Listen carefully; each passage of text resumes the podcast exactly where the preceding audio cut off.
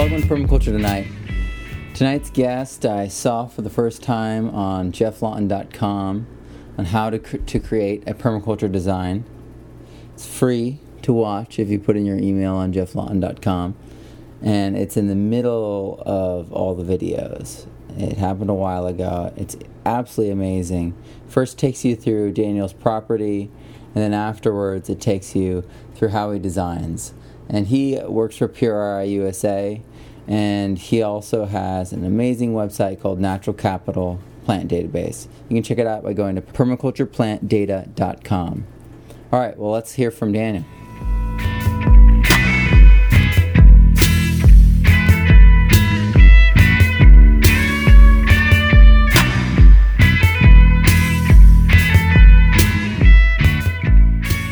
Yeah, let's talk about the plant database. That's something I'm really interested in. I'm a seed saver and genetic expression and categorizing those things in a database.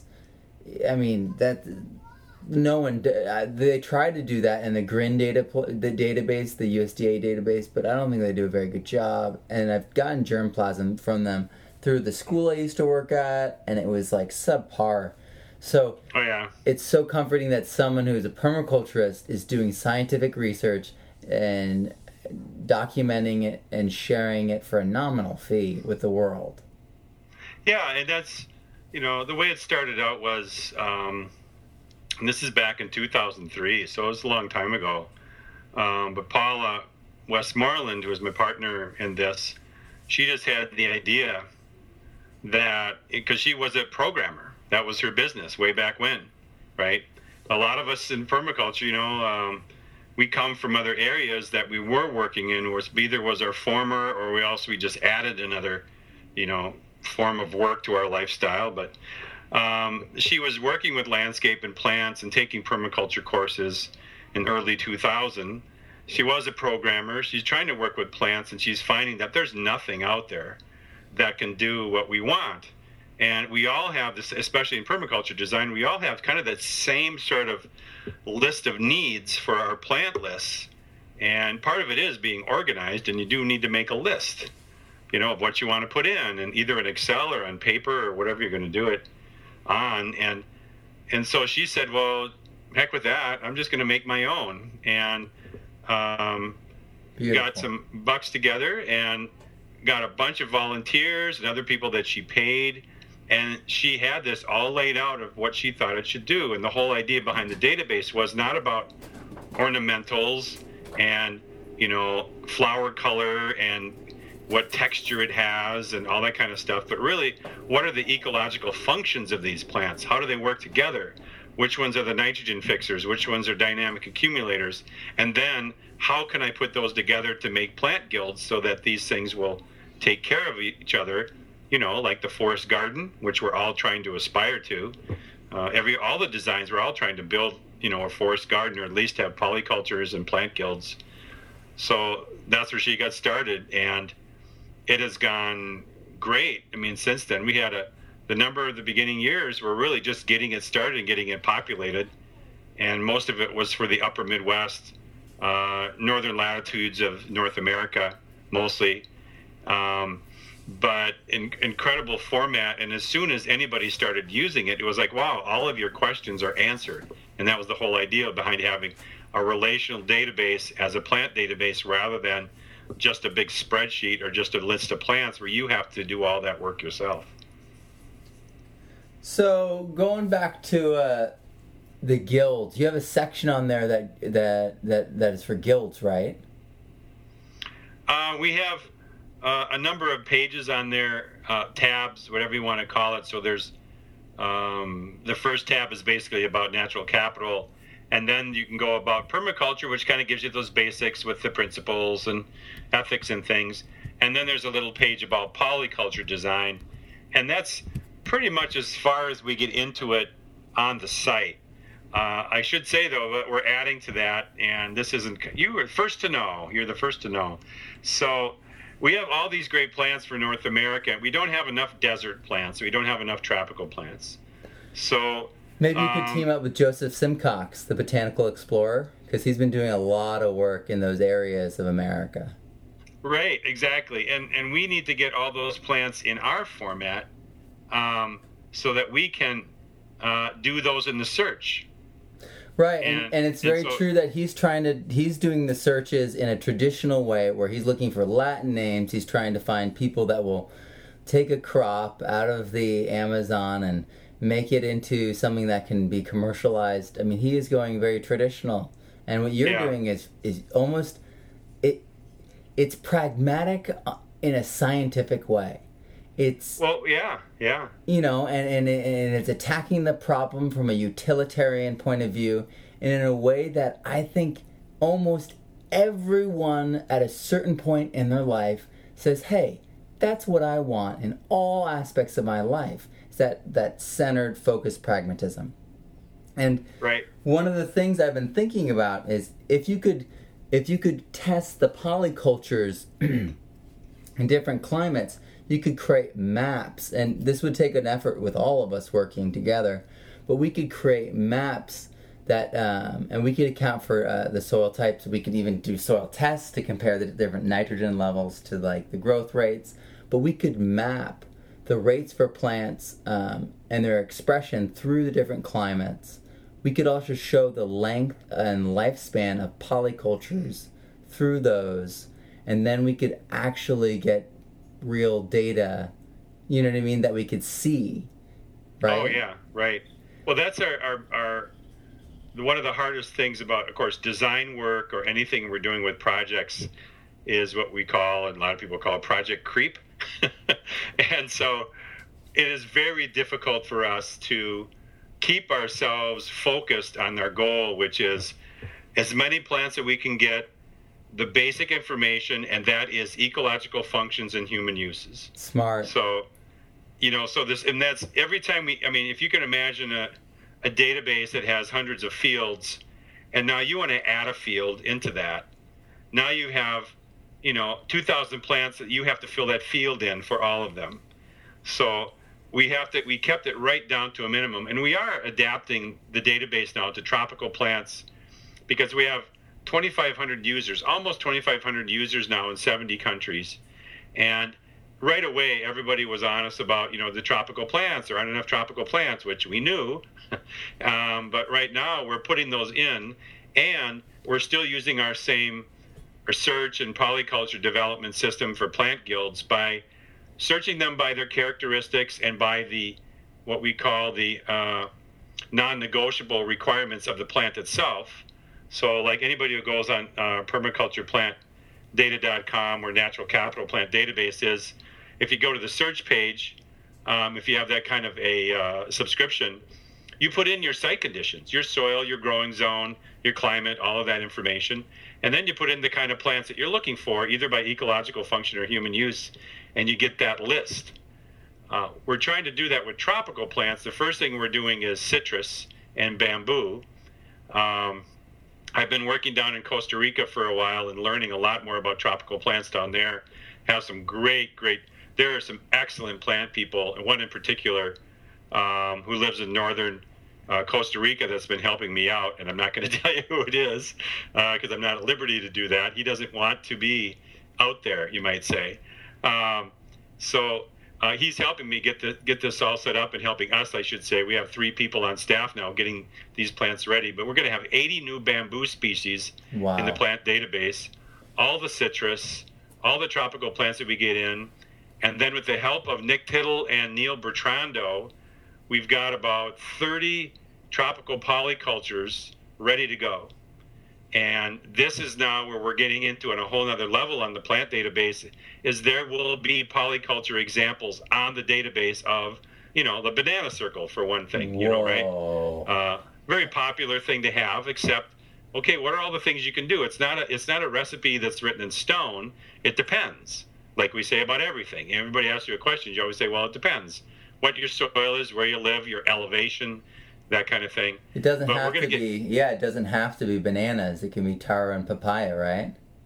oh yeah right i mean there's lots of things you can do with that big compost pile in the ground Right. Um, Sweet so, potatoes. but we're building all of these polycultures, and this came from the work in Costa Rica with with Nick and Neil, and some other things that we're putting together are hedges. So all sorts of things that are more linear. So we like the polycultures. I love those guilds. They're all very kind of dynamic, roundish sort of groups of plants. Um, but then I asked Neil. I said, you know, we need things that are edible windbreaks. Yeah. We need things that are on a terrace. You know, there is the linear fashion of design that you're forced to do. I'm following nature everywhere I can, but like even on my place, I'm putting in swales and berms. That's a straight line. Um, and I have a very little space on there to put things, and so everything ends up being kind of side by side as we kind of work our way down these these berms. So we're trying to focus more on that. Okay, if I'm going to do this thing and it's 50 feet or 100 feet or 300 meters or whatever it's going to be, how am I going to fit all these plants in there? What are my choices for all the different for a windbreak next to a swale, all those kinds of things. And that's some great artwork that we've been able to put together in the last, well, about the last two months. And as soon as those plants are on the database, then we're just going to let everything out. Wow, this is incredible. I'm. This is the first of its kind. This is, oh, it's so incredible. I, so, have any are any institutions teaching your methodology yet of design? Because your methodology of design is very specific, and you're teaching it right now, right? Yeah, I, I do travel and teach. So I've um, uh, one of the first the first early adopters, you might say, of having me come to them and and teach a course uh, was 2012 with Javan up in in uh, Victoria, British Columbia. Taught up there for about a week. Uh, I was just in Alaska with um, Cindy Carnes in uh, Palmer, Alaska, teaching there for almost eh, it was about two weeks straight. And I'm going up to Calgary from the 11th to the 15th of August, um, Calgary, Canada, uh, teaching up there uh, with Renee, and that's with the oh, the Center for Sustainable Agriculture, I believe. I hope I pronounced that right. Um, and that again is a very intense, and all my courses are. It's like, okay, here's what we're going to do. We're getting knee deep into plants and plant guilds and plant everything, and we're going to build polycultures. We're going to start small, work big, and then we're going to take that, and now we have to learn how to draw these things so other people can understand what we're doing. Uh, and so my my style of, of, of teaching and my style of drawing is all pretty much the same, and that is the most amount of information for the least amount of calories, kind of like permaculture in general. It's like, how can we get the most information out on a piece of paper with the least amount of pencil, you know, the least amount of time spent on a computer, um, and have everything ready to go so that we can spend our time outside and not sitting at sitting at a desk, you know, or at the drawing table drawing these things out. Uh, so that's that's what we're doing with those classes, and it's really come together. The style of our design work, and this is with the help of my my intern Kellen. Uh, he came about a year and a half ago and never left. Now he's a design partner in our in our firm here. Uh, we have two other interns here right now. One that's actually moving to Barcelona, so she'll be working remotely. But it's been really great working with other people as we refine our style of drawing but also we take that back to, and it always is, to the database. Whereas you get on the database, you put in your information, you get your plant list, you get off, and you go draw, right? And that's what you got. Uh, trying to save our time as much as possible. Yeah, and I really like the way you start with scratch paper and then you do overlays and you try different things with with tracing paper and then Yeah. you you combine it all onto a to scale drawing that combines all the layers. And so you have this and it, it- what what it does is it gives the sca- to talk like a teacher for a second it gives the scaffolding for the students um, to see how designing needs revision just like just like you would get in writing an essay Oh yeah, it's really it's fun in classes because we have some exercises that are preset. It's like here's all the information you can do. We have a what we call a two tree exercise. A lot of people have taken this in the course, and it's we've had we've been doing it for years. And what's funny is that some people we'll give them a stencil with the circles on it. We give a pencil. We get everything they need, and all they have to do is commit to drawing a circle on the paper. And they're so afraid to make that first circle because it might be wrong, you know? And and people will stare at the page and say, "No, just just freehand it. Do whatever you need to kind of get started." Um, but what's interesting is that they're just so afraid to put it down because they don't want to make a mistake, and that always comes out in the class. I said, "This is what you're you're supposed to do it wrong." That's the whole idea of learning. Is that let's do it wrong a whole bunch of times so that now we know when we're doing it right. You know, because how are you going to know the difference? And ecologically speaking, nature is very forgiving in many ways. In many ways, it's not. But when you do something wrong in nature, it will let you know, and then you can do it right. Uh, but to fear putting anything in the ground or putting pencil on paper because it might not look right or my circles aren't perfectly round or something like that defeats the whole purpose of growing uh, organically or inorganically uh, and moving forward because you have to do it wrong. Hopefully, like Bill Mollison says, small and slow, right? We do small polycultures, we draw small things, and then we work up our acreage up to more plants and bigger, more complex things. But you do have to start small and like uh, with with graph paper, with with tracing paper.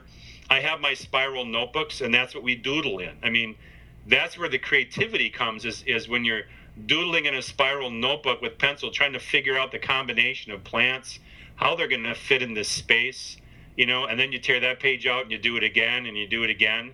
And after a while, what's amazing to me, after a while, you you come up with a an arrangement of these plants and it turns out to be wow this is about the only way this can be done or this fits here which isn't really true of course nature will find a thousand ways to make it work but for us when we do it it's like i just had to figure out as close as i could you know how nature would put these plants in if they just all showed up here right you know it's not going to be in a perfect circle uh, it's not going to be symmetrical it's going to be some oblong sort of shaped thing where everything's getting its needs met and it has nothing to do with everything being in symmetry. It has things in relationship to the soil, the slope of the land, where the sun is, where the wind is. All those things just make this huge kind of curvilinear bubble so that things actually fit and can get all their needs met. I've seen a lot of, lately, I'm seeing a lot of symmetry in design, and I know how people love uh, sacred um, mandalas. Yeah, well, well, no, the mandala. I'm a real fan of the mandala. So let's, of course, I have to set that aside. That's my major, and that's actually a really good point because I do mandala gardens for community gardens totally all the time. Very scripted, very done, very much done a certain way. Uh, now that you have, me digress into that, uh, but a mandala is a hugely disturbed area, right? Any kind of garden, annual garden, community garden it's really tough to try to get any ecology going in that thing at all because what are we doing? We're constantly in it. We're constantly disturbing it. And so my community gardens are all 64 foot mandalas, diameter mandalas. They have 12, no, 17 keyhole beds in the center and a big 10 foot perimeter for other field crops on the outside. Wow. So that is very much a very much the the round and very symmetrical, but that is an annual garden. That's production, right? and that needs to be highly controlled so we can fit everything in. And especially where we live, we've only got 180 days to do this, so we're going to pump everything we can into this tiny little space and get you know what we need. Um, but the sacred geometry and the Fibonacci and, and all those things, which are really, really great to look at, are not ecological unless you get down to um, almost like the molecular level and the structure of things, right? when nature does something with a Fibonacci, like say the conch shell, or with the eye of a bee, or honeycombs and things like that, right? Those are natural structures that are built by nature that are just intrinsically beautiful because that is the only way it works, right? That's where nature has made this pattern. When we try to take those patterns and put those on a landscape, again, we're just forcing another pattern on the landscape that doesn't belong there because we think it's right. When really, the plants will go where they'll go depending upon how you put them in and their needs are met.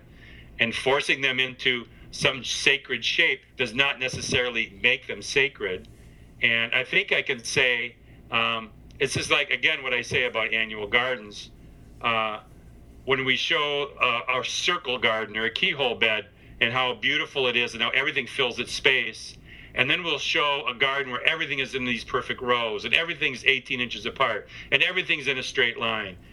People will look at those straight lines in the annual garden and see that as um, a real stable arrangement, right? It's order. When really Well- those straight lines, those force patterns create chaos in natural systems. Because Right. natural systems create their own order, right? All we can do is try to get close, and the only way we can do that is to place plants based on their needs and based on the environment, not based on a mathematical structure that we try to make look like order but only creates chaos. Right. It's the difference between recognizing patterns and then imposing patterns. Exactly. We are, uh, when we do the site assessment and with the clients and even in the class, I say, first of all, rule number one, don't judge because we're always on somebody else's property and there's always things going on there. So that's rule number one. Don't judge what's going on here. That's not our job. Rule number two is we are imprinted by the land. We do not imprint on the land. That's why we do site assessment. That's why we look at the slope, the sun, the water, the soil types. We draw all these maps of where, where the water is going and where the sun is shining so we can see those patterns. Those patterns are the design. Those patterns show us where things would most likely go so we can just get started, right? But it is imprinting on us, and we're trying to find those sweet spots where we can put those plants where they'll get all their needs met. Uh, and so it is very much organic and it's ecological and it's based on the plants, right? And every time we try to impose, like you say, impose a pattern, you know, now we're imprinting on the land and then we're just going to be fighting that because that that pattern will shift away from what you think it is to what the nat- natural pattern is supposed to be, right And, and we can create organization like your database. Um, but th- it's all about creating comprehensible things. So I've thought about this a lot as a as a teacher, and straight lines and monocultures imitate things that helped us throughout time. So when we are in nature, and you see animals do this too, whenever you see a smash of color or a focus of something, we're drawn to it. So we, because we went to the place where all the berries were, we could sit instead of traveling to where the little berries and traveling to where there's little berries. You would just sit and eat all day, and so you'd conserve a lot of energy, and you'd be able to take a lot of nutrients in. So we're, I feel like all animals are kind of keyed into this idea of glut, and so when we create monoculture and we don't have the education to understand that's wrong, we naturally look at it and go, ah, because it's Yeah. this perfection that is kind of dreamy and surreal because our instincts are telling us, look for that, look for that, and we find it and we're like, oh, it's the dream, right? And I feel really bad for the people because they uh, who, who prescribe you know monoculture um, faith because they just they have a they have a faith in an illusion that is an instinctual paradigm. It's like the same thing as um, hedonism or being a shaker or you know what I mean. There's a limited lifespan to that. And Right. Well, there's there are reasons for that too. So, you know, why when and I, I'm a real fan of, and I used to uh, did immersion and study in Native American studies and Native American history and their practices. Uh, Buffalo Bird Woman. ooh, good stuff. Oh man, right? It's all about Hidatsa garden gardening and things in the northern plains. Amazing book, Do right? you, do you know Carol see- Depp? What's that? Carol Depp. Uh, no, they well, She she I- she actually studied her. She was uh she went to Harvard, and then she uh, has a PhD in biology and she in genetics, and she has been studying plants. Did the Resilient Gardener, and she writes about oh sure. yeah, but she writes about um, this na- this specific Native American woman and her work, and about um, specifically drying down squash, summer squash, so you can turn it into soup later. Exact. Oh, exactly. Actually, that the research was done at the University of Minnesota by some master's students who did this, who took down all this information, maybe in the 20s. I'm trying to, I don't recall exactly when. And so the book is basically open source. It's just, you can find the documentation. Uh, but the book came out, and that's where I got mine. And then I, but I also, Native Science, um, uh, Cajete, who wrote that book. I'm looking at my library here. My library, you know, permaculture, you know, if your permaculture bookshelf hasn't collapsed at least once, you obviously don't have enough books. Um, There's never enough books. I know. So, uh, yeah, Gregory Cajete, Native Science, Natural Laws of Interdependence, is a really great book about native gardening, native culture, and then the Buffalo Birdwoman book is really good. There's so many good books about that. But to connect that back to what we were talking about, when I read the Buffalo Birdwoman book and when I studied the Hopi Indians, the Hidatsa Indians, and how they were gardening, they were doing it in mounds, right? And the whole Three Sisters technique, which was all over the country, different people doing it with corn as corn moved across the continent. Um, it's really amazing. They all figured out how to do this and how to do it in their own way.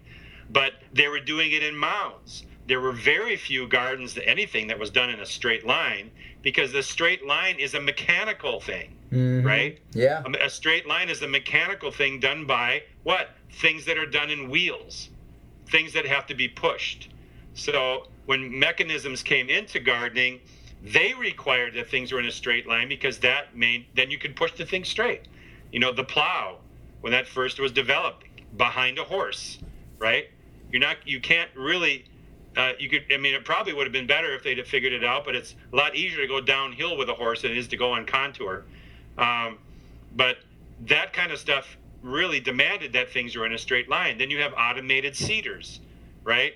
you got all sorts of machinery that's being pulled. Well, now you have to have everything in a straight line because the wheel is turning, and the wheel needs to go in a straight line so that the seeds are spaced the correct way and and things like that. So, um, the other thing I wanted to mention too, though, about monocultures is, and I, I work with farmers a lot, and I'm actually working on a on a study right now for a perennial crop transition field uh, for a farmer in Minnesota which is so incredible. I can't believe it. I mean, they only gave us an acre out of 500, but we are intensely planting this whole thing with hundreds of plants that we're going to say, you know, they're going to say, well, how much can you get off this acre compared to beans and corn?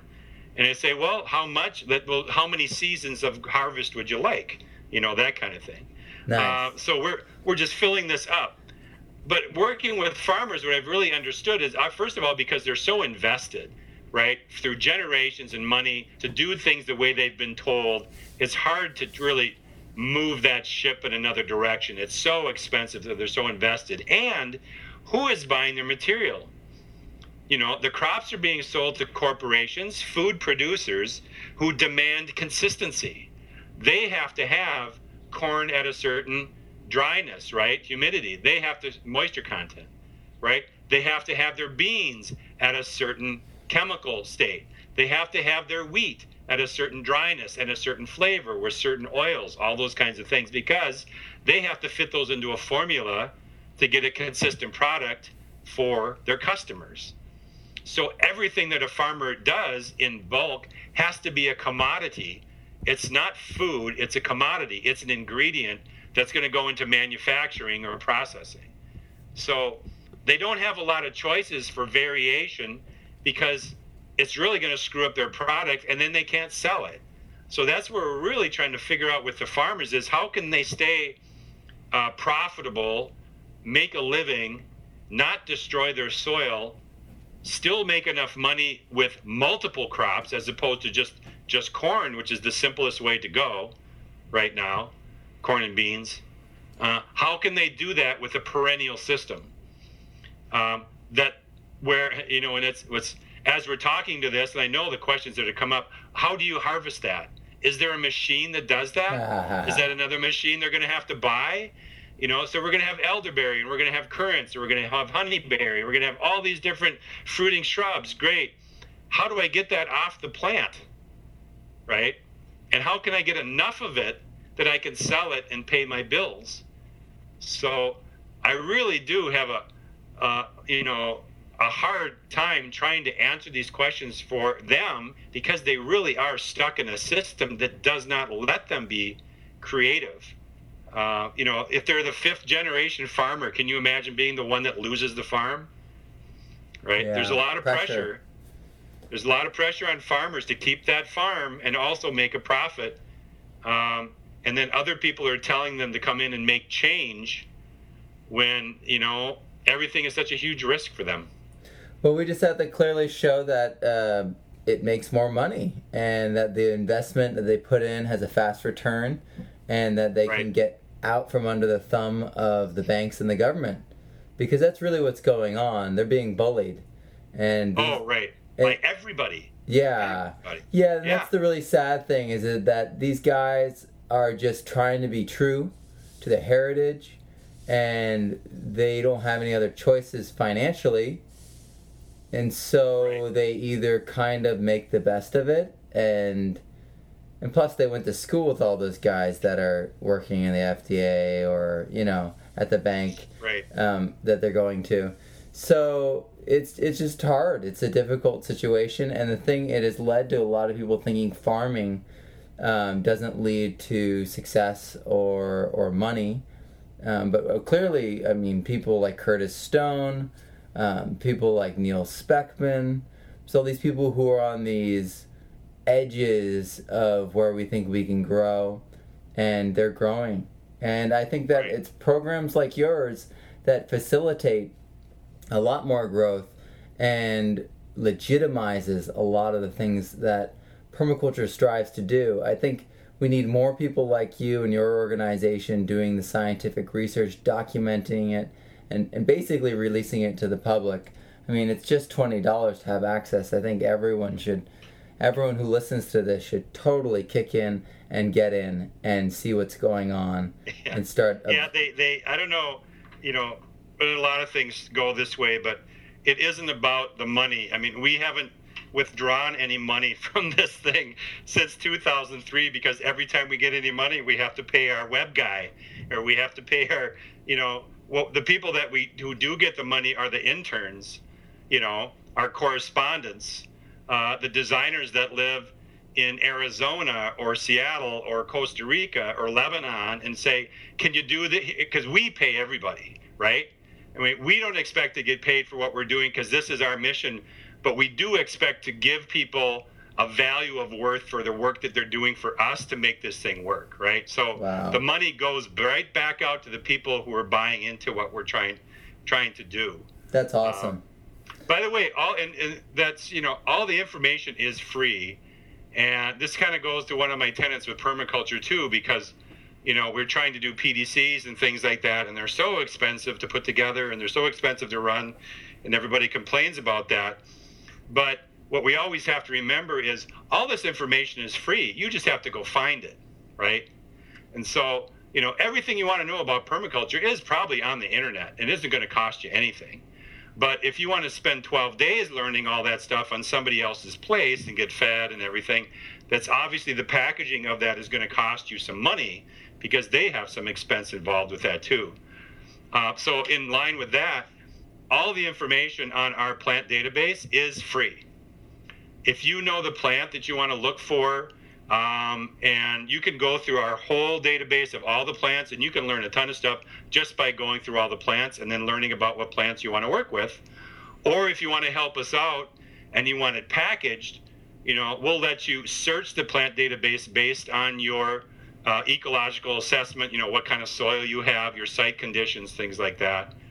And that will give you the list, and then all the work will be done for you, right? But that's a tool, and that costs us money to make that tool. So that's why we ask people to help with that. And that's only $20 a year, which I don't think is a lot. And we have a lot of people that are on it for free still, and other that pay the 20 bucks, and we appreciate that. And they can do all the searches they want for a year. Then the next level, and this is more the designer level, because again, it costs us money to you know to make these tools, and we're always trying to adapt them to make them better. Is you can have that search list now output onto an Excel spreadsheet. So not only do you have you seen all the plants that you can have, now you can download it into your own spreadsheet and start working your own plant list that's that's your personal plant list for your site. You know, change it how you want. Add columns, add cells, do all the editing, make it what you want it to be. Uh, but that's where the designers that we have, that's what we're on there is about, is to get that information and get it in a format now that we can use so we can go design. Absolutely. So, well, yeah, and that's so- and people are only on it for, you know, people like like myself especially. When I need something, I'm on and off that thing in about five minutes because I'm looking for a certain plant in certain conditions. I download my my spreadsheet. Now I'm off the web. Now I'm deep into the spreadsheet, kind of figuring out what my polycultures are. Instead of them just being viewers, now you're having people be participants. Exactly, because um, especially you know when it gets into let's just say like Costa Rica was my example, right? There's 17 different bananas. I'm learning all this stuff. There's 80 bamboo. There's all these different things. But then I also okay, what are the ones that you're actually using? You know, what are the ones that you use for feed, and what are the ones you use for building, things like that. Um, and so we have to now we are more and more, and we're going to have a page up soon where you will just go in and say, I want that, you know, I would like this plant added to the database. This is what I know about it. What do you guys know? And then we go start doing the research. And we have some really great research access that most people don't have. Um, it's really dense. There's a lot of reading, and most of it has to do with peer reviewed documents um, that are really dense in many ways. But you have to you have to wade through all this stuff to get those little morsels of information that are real important to us as designers. But we want suggestions. We need people to tell us you know what didn't you see on there and what would you like? Now that being said we don't need 30 different you know cultivars of semi-dwarf apples um, right we have a few apples on there standard apples are really great heirloom apples are great uh, but it's like all the different kinds of roses and all the different kinds of orchids. Those are more ornamental. We don't need that. We need to know what is the nitrogen fixer in your area. You know, what are the what are the plants that grow native to you, or what are the things that people used to eat? You know, you know, 50, 100, 150 years ago in your area, so that we can build a natural plant database that's based on what you can actually use to you know to feed yourself and to build an ecological system as opposed to you know a hobby of I want these flowers in front of my you know in front of my house. Absolutely. But yeah, we're more and more we're counting on that, and this is what's been great now too is now that we have some funds to hire people to do the research for us makes such great conversation because I'm I'm finding the documents I'm I'm you know, sending them out to people. They're reading through it, getting the little morsels of information. And as we see the plant database now fill out with more and more plants, now I'm excited again because I'm learning again all these different things that I didn't know. Um, oh, I have to tell you, I just this, is this is kind of funny. So, uh, where are you located again? You're, you're out west. Uh, we're we're in the Central Valley in the foothills right now, but we're in the process of moving up to Sonoma County and opening a school for permaculture for homeschoolers K through 12 in Sebastopol, which oh, is wow. one of the most diverse ecologically di- ecologically diverse places um, in California and in America. Oh wow! Okay, all right. So you're um, you're up in that area. See, now I just forgot. I asked you that, and then I forgot what I was going to say. Um, Ah, we're up. We're up. We're gonna be moving up where Luther Burbank, basically next to where Luther Burbank had his farm. hmm And we're gonna be able to grow a huge array of foods. It's gonna be awesome. Oh yeah, yeah. So well, what what we want to do is like I mean, I, what I was saying before was, you know, and you're in that area. There, people know the plants that grow there. Um, that work well there because there's all these little niches, of, these functional spaces where people, or where, excuse me, where plants grow, um, and the people locally are the ones to talk to, and that's as we work with the correspondents and the people that we have in different areas. That's what we're really trying to find out is what they know. Uh, when I design, I've been, I mean, I've been so lucky to, to travel and do design work first all over the country, now over the world, which is just blowing my mind. Um, and by the way, in permaculture, it's the same process. It does not change. And that's what amazes me about the work that we do. Whether I going to, you know, uh, West Texas or Lebanon or Costa Rica, the questions are always the same. The answers change, but it's always the same things that I want to know about where I am, the ecological requirements of the plants, everything that goes on there, what the culture is, right? All wow. those kinds of things. And so the design process is very consistent and it works really well, not even changing one bit depending upon where I'm going to be. There are new questions. Elevation is one, because you know being on the plains, elevation isn't that big a deal. But what I'm, but what I'm finding out, of course, when I when I go to these other areas, elevation is huge, right? You go up a thousand feet, you know, you're not growing those plants anymore. You're growing these plants. Um, and everybody knows that you can, you know, where the coffee's going to grow, where the cocoa's going to grow, where the bananas are going to grow, all those kinds of things. You know, very much a localized sort of uh, intelligence, you might say, in putting that together.